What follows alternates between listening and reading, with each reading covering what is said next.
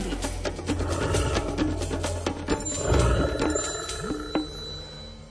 Hlucháň najskôr pozorne sledoval situáciu na okolí a keď sa mu zdalo, že je všetko v poriadku, pomalým krokom sa bral k studničke.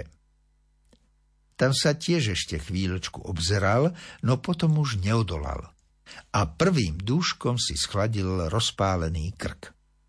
Bol to pre mňa neopakovateľný a hlboký zážitok vidieť piť jeho veličenstvo. Načarel zobákom do čírej vody a prevrátil hlavu. Z rozstrapkanej brady mu pritom kvapkala voda na zelenkasto fialovkastú hruď. V ďalekohľade som mal len jeho hlavu. Nad očami mal prekrásne červené pampúšiky, ktorými zavše žmúrkol.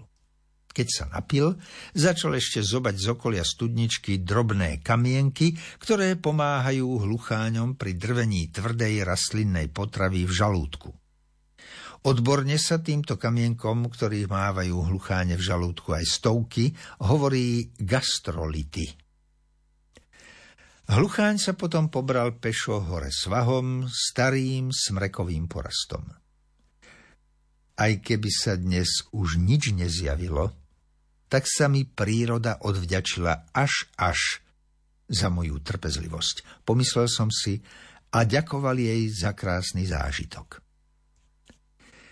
Krátko popoludní prišla nenápadne k studničke hluchánica so svojimi ratolestiami. Zbadal som ich, až keď sa vynorili spoza vysokých chvojok papradia.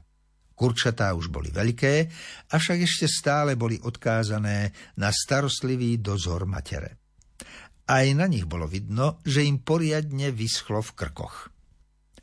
Keďže hlucháňa rodinka sa zdržala pri životodárnom moku dlhšie, mal som možnosť naučiť sa rozoznávať mladé kohútiky od sliepočiek.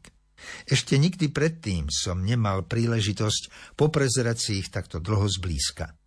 Vždy, keď som náhodou niekde v lese natrafil na hluchánicu s mláďatami, tie sa na jej povel rozprchli tak bleskovo, že som ich nestihol nikdy ani len zrátať.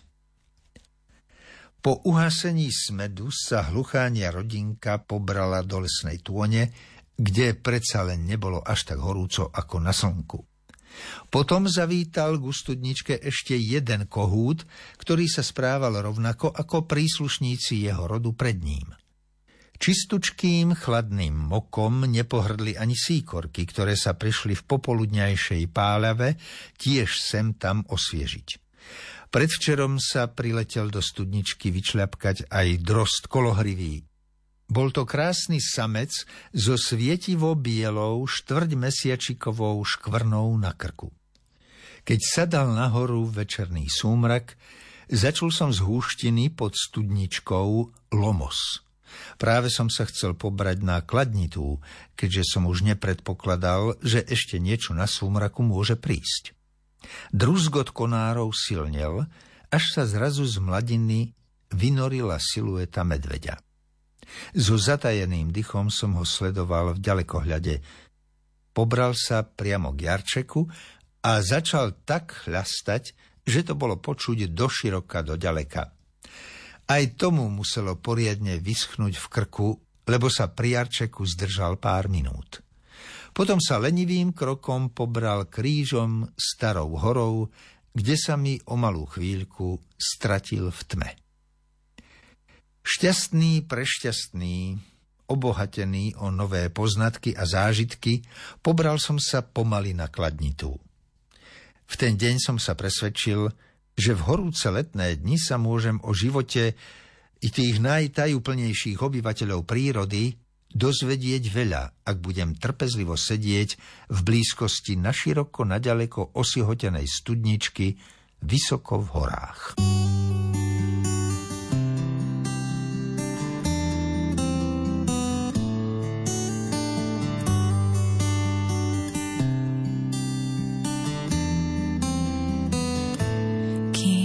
Narodí sa deň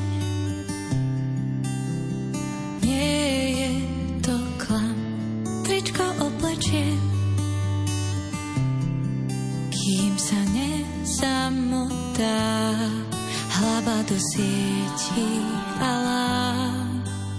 Bez konca návratov v drobnostiach kúzliť sa dá. To je svet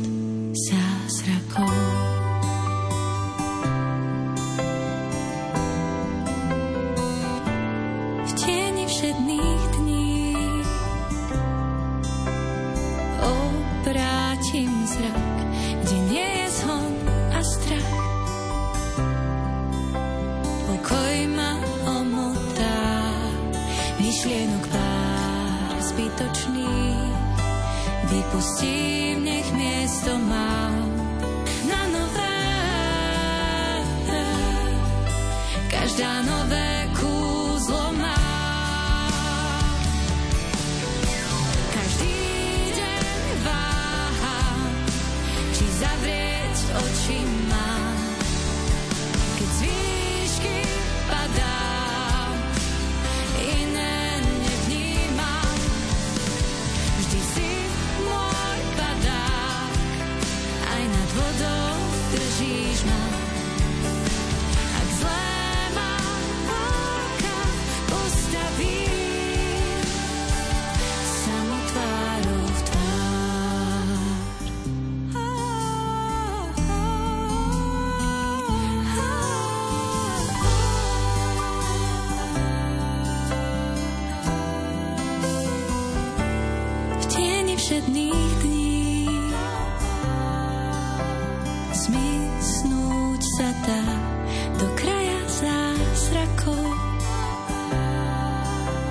strach viac nevstúpi do nás.